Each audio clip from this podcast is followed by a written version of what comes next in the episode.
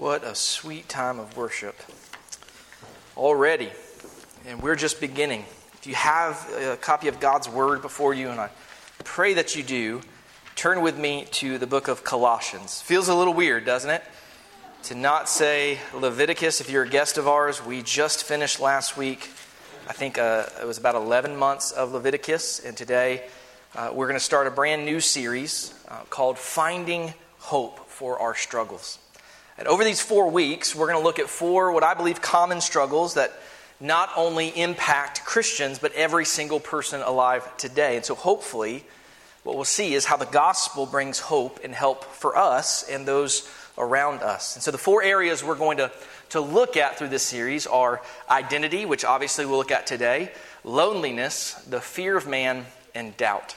So we start today in Colossians chapter 3, verse 1, uh, and I'm going to read uh, to verse 4. Here's what the Apostle Paul writes to the church at Colossae. He says, Paul, uh, I'm sorry, that's chapter 1. Chapter 3, if then you were raised with Christ, seek those things which are above, where Christ is, sitting at the right hand of God. Set your minds on things above, not on things on the earth. For you died, and your life is hidden with Christ in God. When Christ, who is our life, appears, then you also will appear with him in glory. First Baptist Church of Grey Gables, the glass, grass withers and the flower fades, but the word of our Lord endures. Let's go to Lord and thank him for his word this morning. Lord, we do indeed thank you for this, your precious, and inerrant, infallible word. Lord, our only rule of faith, our authority in, in this life. Lord, we pray that we as your people would humbly submit to what your word has for us to hear this morning, that we would come with open hearts, open ears, Lord, willing and ready to obey, uh, eager to, to hear about how your word addresses us in our sin and how we can respond through faith and obedience. Would you be with your people today? Lord, would you be with me and hide me behind your cross, Father? If there's anything I say that is untrue, may it fall to the, to the wayside. But for what is said that is true, would it be received with humble hearts? We love you, and we pray these things in Jesus' name. Amen. Amen. Thank you. You may be seated. I think it's fair to say that most people spend a good portion of their lives seeking to answer the question Who am I? What is my core identity? Our families, our cultures, those around us have a voice to help us answer that question. They might tell us, this is who you are. This is an identity worth grabbing hold of. And, and really, this searching functionally governs our lives so often. For some of us, the answer to whom am I is I am what I achieve. For others, it is I am what I do, the roles that I have. For some, it is I am what I own or aspire to own. For some, it is I am how I look. I am what my appearance says about me. There are a number of ways we might answer the question who am I? And I wonder if you're honest here today, how you would answer that question. I wonder if the way you answer that question actually provides for you stability, hope, security to sustain you through the ups and downs of life. Or if instead your identity always feels like it's on the verge of a collapse. If you often find yourself filled with insecurity or exhaustion, that no matter how much progress you make in, in any area in your life, it just never feels like it's quite enough. Today, we are going to explore together how we can think about identity in a way that can be freeing to us and offer a foundation for a truly fruitful life. This morning, in this brief text, we'll see first a new identity, and then second, a new orientation that flows from this new identity. And so, first, look with me at a new identity. We see this in the text right at verse 1. Paul begins in verse 1 saying, If then you were raised with Christ. And, and here he's actually continuing a line of thinking that he began in Colossians chapter 2, verse 20, the previous chapter, where he also says, Therefore, if you died with Christ. And so he's moving from if you've died with Christ to if you've been raised. And then he continues this in verse 3, where he says, these words. He says, For you died, and your life is hidden with Christ in God. When Christ, who is our life, appears, then you also will appear with him in glory. See, Paul was saying, by the grace of God, that, that if you're a believer, you and I are so united with Christ that God sees us as having died with Christ and been raised with him. And so, as we trust in Jesus Christ, as we trust in his, his work, his death becomes our death. His resurrection becomes our resurrection. Our old life is over, and we are given this new resurrected life, this new identity. And so he addresses this in a very peculiar way. He first addresses our past. He starts by looking at the believer's past. In fact, in one of Paul's other letters, he said it this way in Galatians chapter 2, verse 20. Speaking of this identity we now have with Christ, he says, I have been crucified with Christ. So it is no longer I who live, but Christ lives in me. Paul is communicating that there has been a decisive end to the old life that we have once walked in as unbelievers, and because of that, therefore, we don't have to be captive to the old patterns of sin and rebellion. They don't have to define us anymore. It is now actually possible to fight against and overcome some of those patterns from our past that have absolutely wrecked our lives. In the verses following, Paul goes on to outline some of those areas that now, in the present, we can make progress in. And so he addresses our past, uh, but he also addresses our present. Paul says, Your life is hidden with Christ in God. So we've been raised with Christ, and now we live this new life in Him. We are currently living in this eternal life that has already taken hold of us. So, what we're experiencing now is simply an improvement of what our life once was. It's, it's not uh, an upgrade of our old life, but it is a new life. But even as we're brought into this new life in Christ, we are not yet experiencing in the fullness of what we once will experience. We're experiencing some of it right now in the present, but not all of it.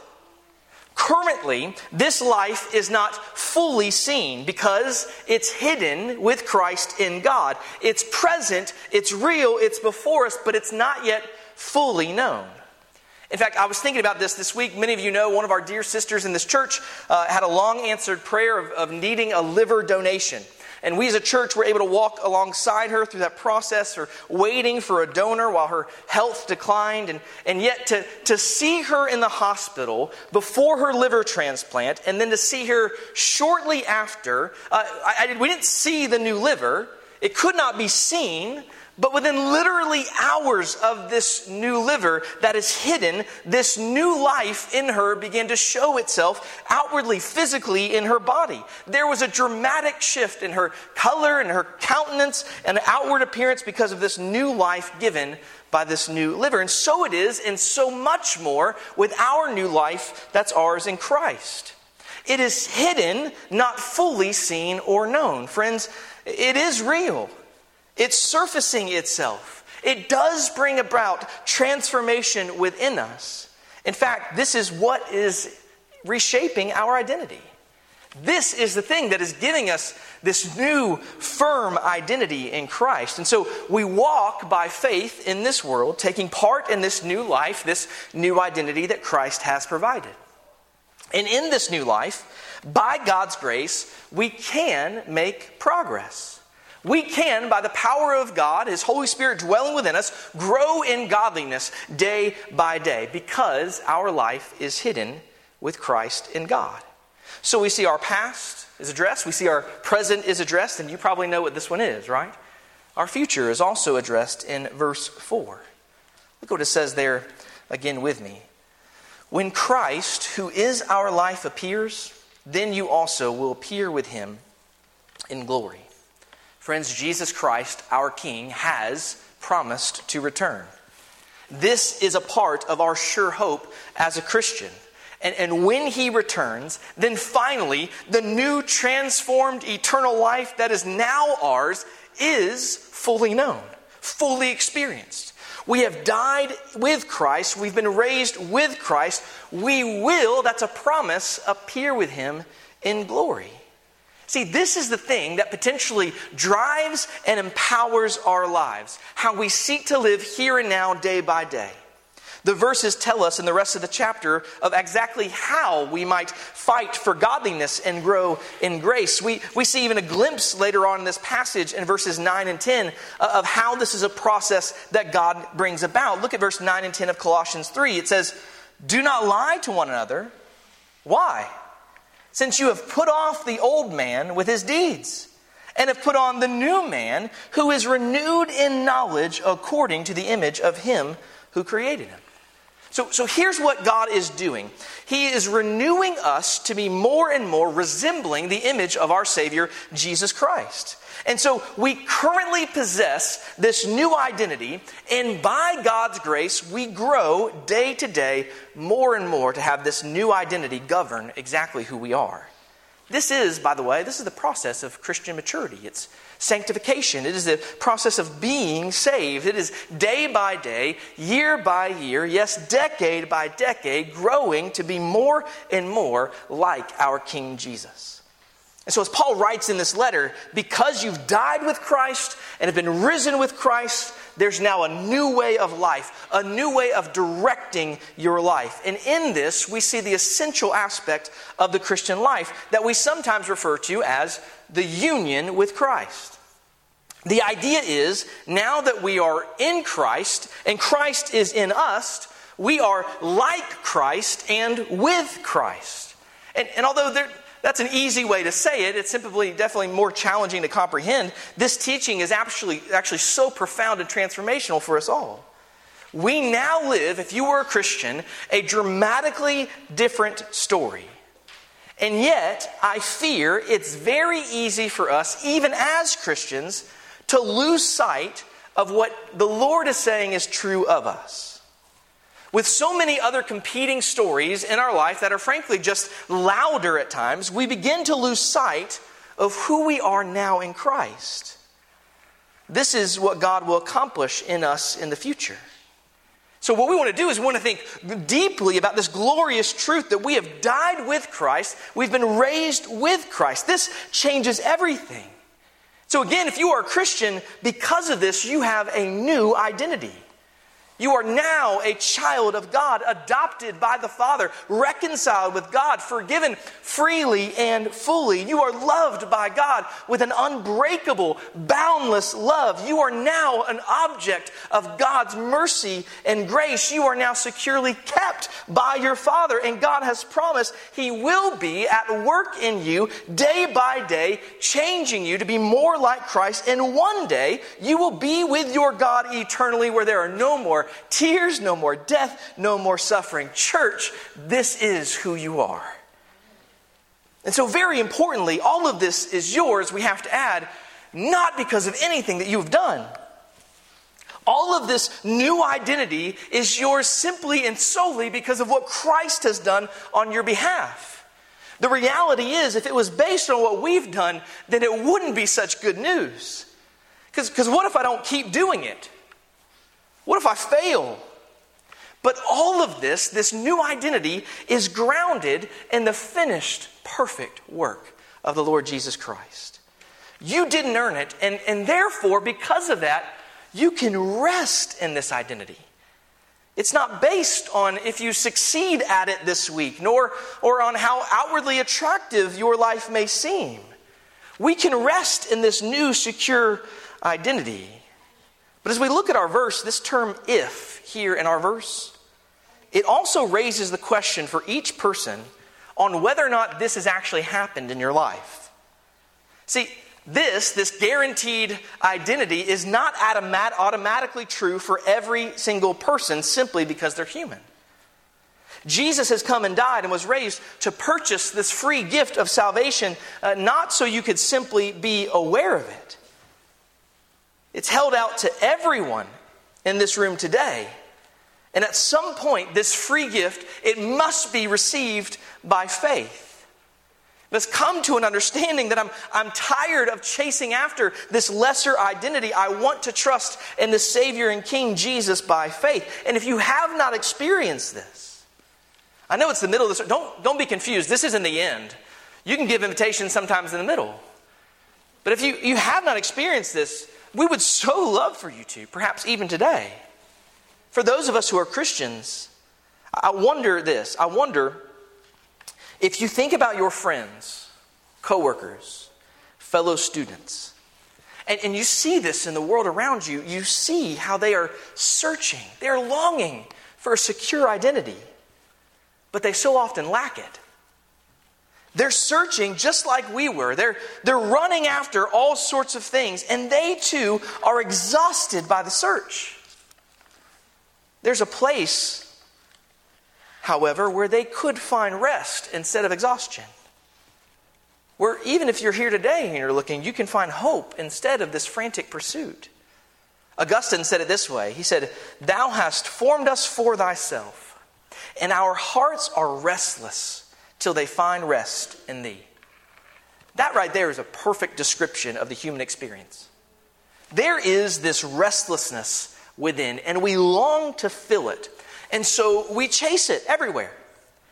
And for a time, this chase may settle or quiet the restlessness, but it's never enough. Well, this new identity in Jesus Christ is the good news that your coworker, your family member, that your fellow student needs.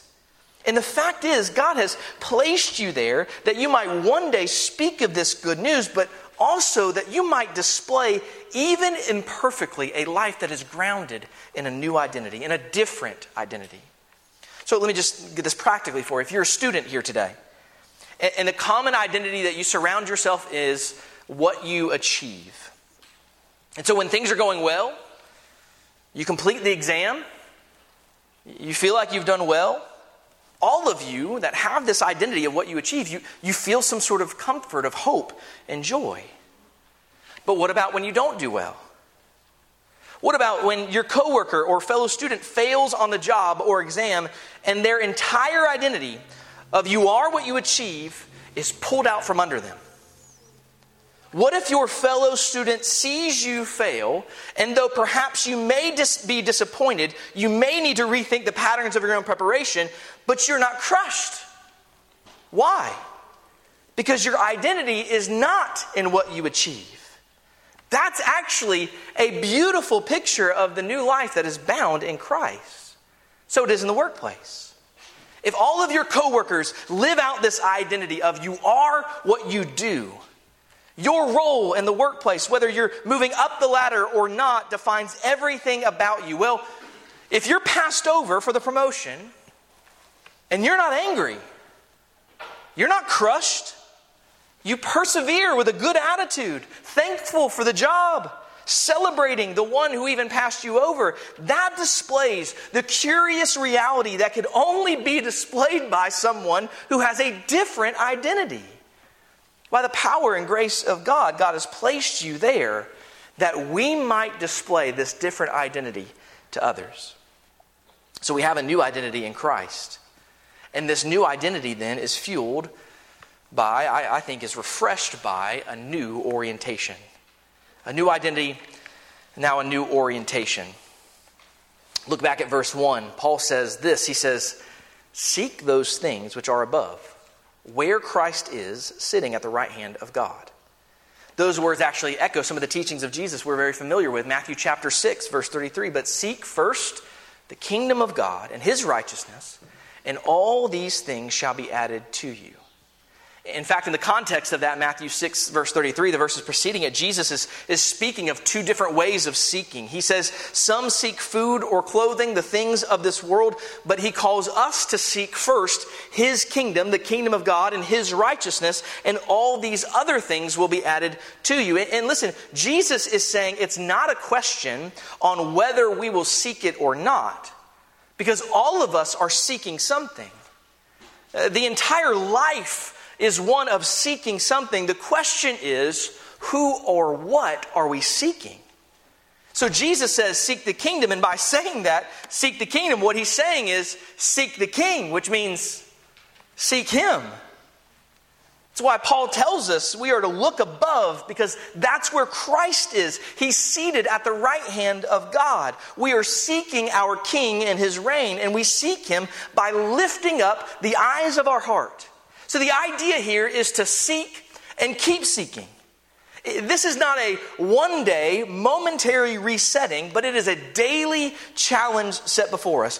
Ultimately, whatever it is we seek is what truly is at the center of our lives. What I seek will, in the end, govern my life. What we seek determines how we spend our time, how we put, where we put our resources, and so, what are you seeking today? What are you, where are you looking for life and hope? Friends, we must see that he doesn't say seek what is above in order that you might be raised with Christ. It isn't if, if you just seek it hard enough, then God will love you. No, it's because it's already been accomplished by Jesus, that Christ has died. Uh, Christ has been raised for you. Now, from that, because of that, fueled by that, seek the kingdom. Not in order to earn God's favor. In fact, Paul helps us to see some of how we are to do this in, in verse 2 of our text. He says, Set your mind on things above, not on things on the earth.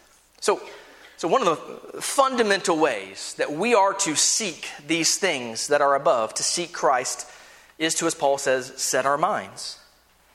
It is to think on things that are above. Now, when I say that, this is not purely an intellectual outlook, but it is a fundamental orientation of the heart, the mind, and the will. It is to pour our minds into this, and it is to be an ongoing pursuit, a habit of the heart and mind that you and I are to cultivate constantly. So we're to set our minds on the king, on his kingdom, but what are we not to set our minds upon? He says, verse 2 not on things that are on the earth. Some have interpreted this verse to, to ask the question is this calling Christians to live some sort of, of detachment from the world? Do we need to pack it up and go live in our commune somewhere? Does this call a Christian to withdraw from the world? Some of you in your homesteading, I'm wondering if that's what you have set up there. Um, but the answer is no. This is not some form of escapism. It, it doesn't call us to pull back from the world, but it does give us a lens by which we are to rightly understand this world that we live in. It is to see work, relationships, possessions, and the approval of others rightly. It is actually to free us to work hard in this world, to pursue excellence, but not be captive to success. It frees us to engage in relationships in a healthy way, but not captive to relationships. So, with this outlook, we understand our home, our hearts, our allegiance is to our King and his kingdom elsewhere. But, evidently, we don't just naturally or automatically live out of this new identity. If that were true, then actually this text would be completely unnecessary. The fact is, there are many competing stories that are consistently trying to grab our minds and tell you this is exactly who you are. Never more, I think, in our day and age. They tell us things like, you will never be more than this. For some of you, the story that so often, so often shapes your life is your family story. Perhaps you've been told this. This, this is just how our family is. We've always been like this. You know, your family says, look, all of our family, it's just the, the Irishness in us. We've had these horrible tempers. It's just who we are. We love each other, but we can also be horribly destructive. So, so don't try and get beyond that. It's just who you are.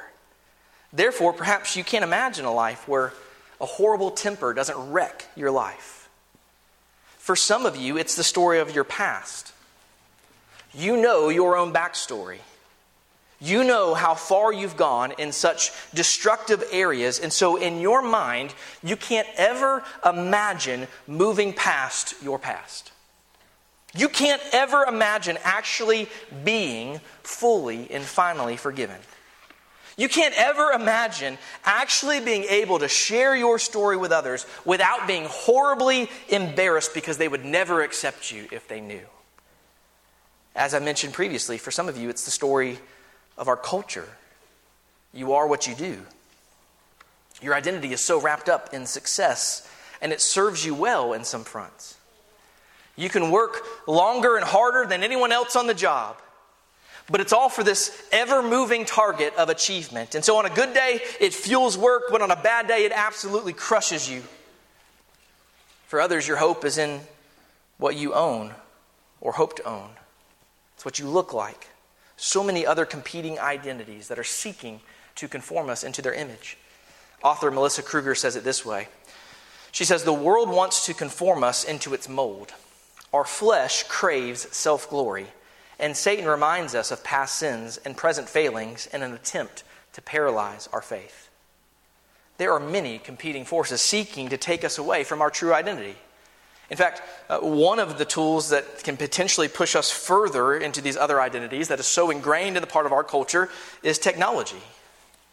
I, I would say, look, the, the tool of social media, which is not in and of itself good or bad, can so profoundly fuel or embrace our other identities. It easily tells us this is what success looks like, this is what achievement looks like, this is what happiness looks like. And for some, the desire is to promote a story of perfection. Um, that you are all together, you've got it all together. And so it's a carefully crafted persona online. But for some, the identity we grab hold of is just the opposite. We say, I'm a mess, I'm authentic, I'm far from perfect.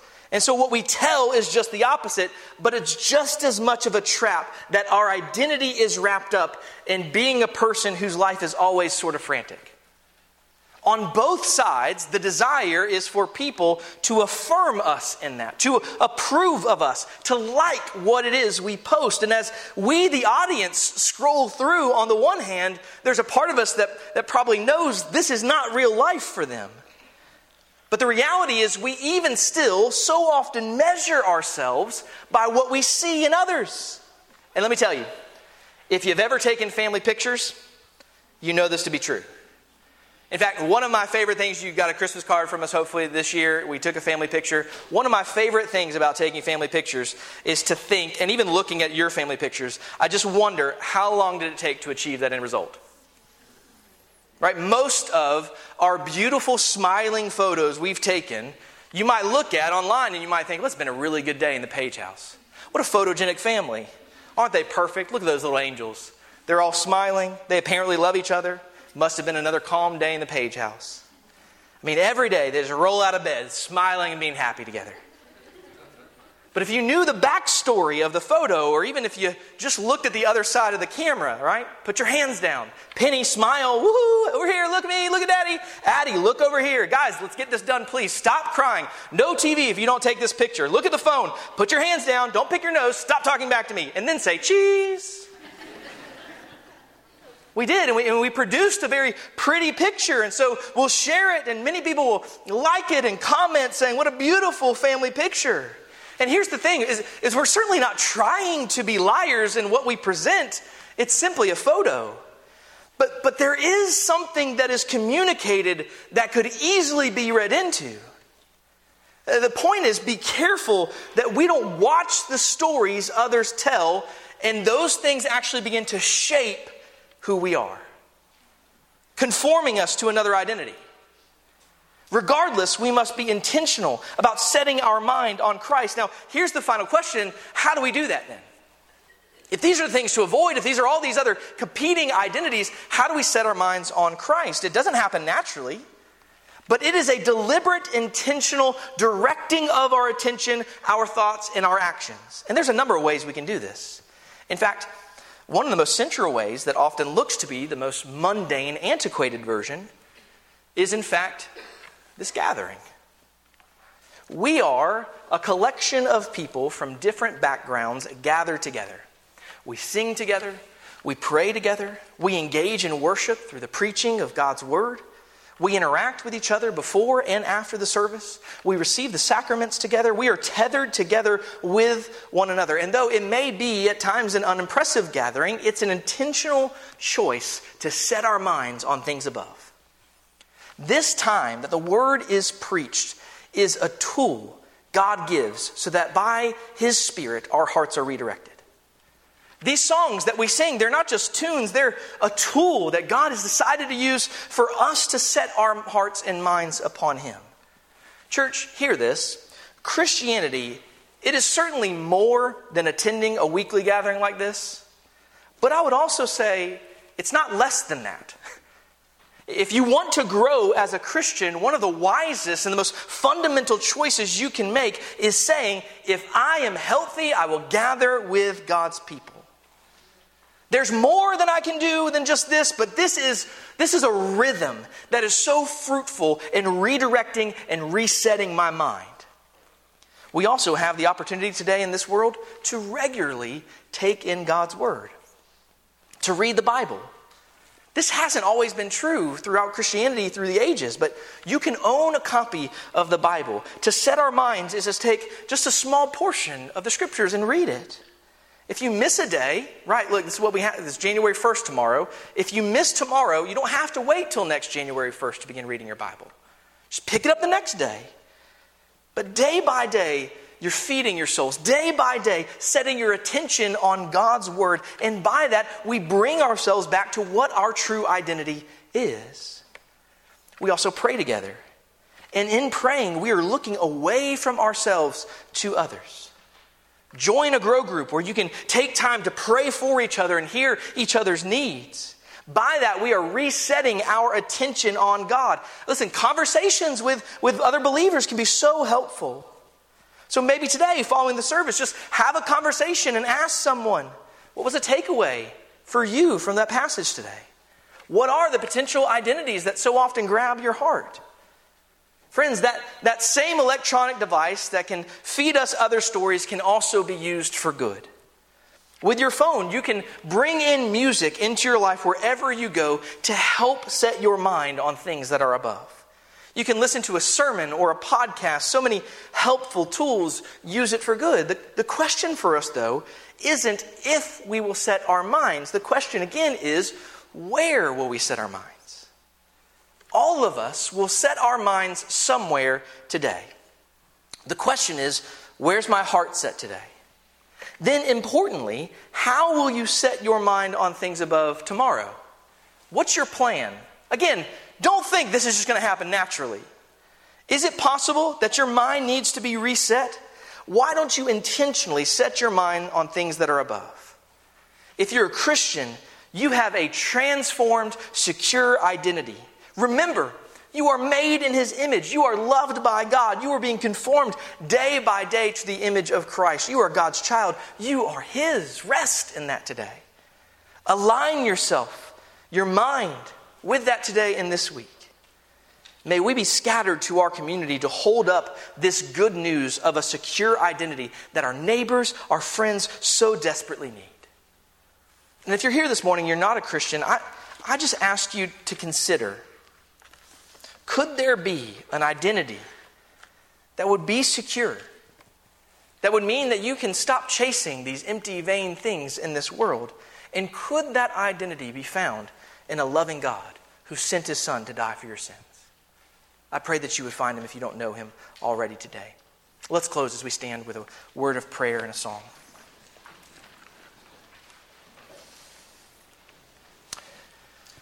Gracious Father,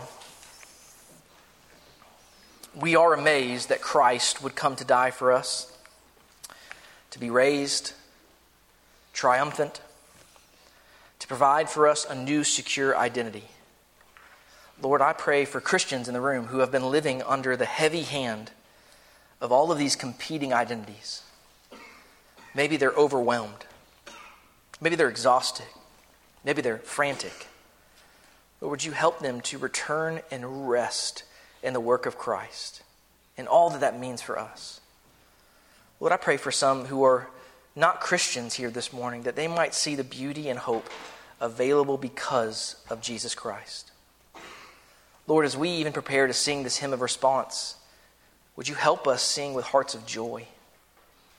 As we bow our hearts to you, as we recognize that these are not empty, vain tunes and words that are to be sung, Lord, as, as some nomad trying to find our way, But this is a purpose intentional time that we have to set our minds on things above. We pray it would be beneficial that you'd work through your church to give us great hope in the midst of our struggle of finding out who we are. Father, that our identity would simply be we are hidden in Christ. And it would be a joy to us. We pray and ask this in Jesus' name. Amen. Let's sing this hymn in response together. As we come now to the time of our invitation, which is the closing of our service, um, pray, particularly if you're a Christian here, that you would uh, find your identity, reset your mind on the things that are above, that you would recognize the gift that's been given to you in one another as you have this opportunity to encourage one another towards this. This is not something that actually is meant to be done alone. It is a, a joint endeavor as we pursue the Lord, as we're reminded uh, of our identity constantly by our brothers and sisters who are also pursuing the same path. And so, if you're here this morning, maybe this has just been a struggle for you. I know it's been a struggle for many, and, and particularly these difficult seasons of life to find our identity in all these other places. Let me just encourage you to confess that to a believer, to have that conversation with each other afterwards, to find somebody and say, Listen, I just I struggle with this, and would you pray with me? Would you encourage me? Would you remind me that my life is hidden in Christ and that I am His, that I've died with Him and been raised with Him, and that would be the defining characteristic of my life. It would be when I'm asked who I am, it would be that one, who, the one who is, was a sinner and who is a sinner, but is a sinner saved by grace, by a loving and gracious Savior. So if you're here this morning and that's uh, you're a Christian, then, then, that call to respond, to engage in worship in that way. But if you're not a Christian this morning, I, I wonder again if you uh, if you would aim to seek that identity. Listen, let me remind you the story of the gospel. Uh, we believe that according to God's word, the, the, Lord created this world and everything in it in, in six days. And He created it good, as a loving, good creator. And the chief of all His creation was man. He created man above all the other creation to be made in His image, to perfectly display His goodness and righteousness to the world, to lead all creation in the worship of who He is as an expression of Himself. Uh, that's a beautiful story. God designed it that way, that man would be in right relationship with God and fellowship with Him, and yet uh, man had sinned against God. They rejected God's good and righteous design and God's purpose for their life, and instead redirected, reoriented their purpose to be centered on the creation. To reject the glory of God, instead uh, exhort and, and exalt the glory of man. And so they began to do this. They, they live out this life. Man is born in sinful rejection of a holy God who created them. They're born with the sense that they are the most important thing in all of the universe, and they serve themselves and the things around them. And, and the reality is, as, as, as normal and common as that is among human nature, it is treason against our Creator and it is deserving of his just wrath. And so uh, the Bible tells us that the penalty for this rejection of God's good and righteous design um, is death. And not just death physically, while we experience death in this world, but death spiritually, an inability for us as human beings to be in a right relationship with God because of our sinful nature to left to our own devices, if the story were to end there, we would be in utter doom and peril. There would be no hope for today. You would experience the just and righteous wrath of your Creator, and there's not a one of us that could look at Him and say He's unjust because we have all broken His law each and every day. But praise God, the story doesn't stop there. Uh, this, this good and loving God made a plan to send forth His Son, the Lord Jesus Christ, to be fully God and fully man fully man so he could pay the penalty for us and be a righteous sacrifice, and fully God so that it would be an eternal sacrifice. It would never have to be done again. Jesus lived a perfect life where you and I reject God's good and righteous design. Jesus lived it out perfectly. He didn't disobey his Father at any point in time during his life, but he lived his life unto the glory of the Lord. So, uh, him never sinning and never earning the uh, just wrath um, condemnation of his Father willingly went and bore it for us, for those of us who do deserve it. But not only that, uh, Jesus gives, he imparts a righteousness, reputes a righteousness to us that he has earned. So, so his status, the Lord's status, Jesus' status becomes ours, and ours became his on the cross. He taking upon our sin, being punished for what we've done, and we taking apart what He's earned in His righteous standing before the Father, so that God the Father now no longer looks at us and sees us in our sinful stead. Instead, He sees us hidden in Christ in His righteousness. That's great news. It's great news if you believe. It's great news if you receive that good news by faith. And so, uh, how this becomes attained by you is, is very simple, but it's also extremely difficult. You must first repent of your sins. That is, that is acknowledge that you are indeed a sinner who has broken God's law, committed treason against the Most High King. But, but turn from that status and instead long to pursue your King Jesus. Redirect and reset your mind towards Him and recognize that He is your King and ever strive to live for Him. Not perfectly, but, but with, an, with, a, with a direction towards Him as King. But it's not just that, it's believing in His finished work. Not just believing that it's true, but, but trusting that it was sufficient. His sacrifice, His death, burial, resurrection, they were all sufficient for you to be saved. That the only reason that you have this new identity is because of what Christ has done.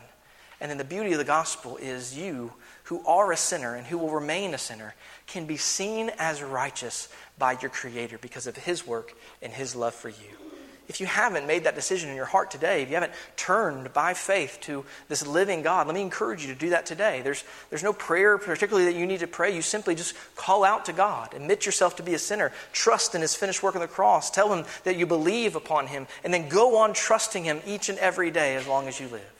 That's what it means to be a Christian. I want to invite you, if you've never responded to the gospel by faith, that you would do that today, that you would tell someone in this room, that's what I want to do, that's what I've done. I believe myself now to be a Christian. I've heard the good news of the gospel, I've been convicted of my sin, and I, I want Jesus. I want him to be king over my life. We'd love to share with you and celebrate that with you today if the Lord has so worked in your heart.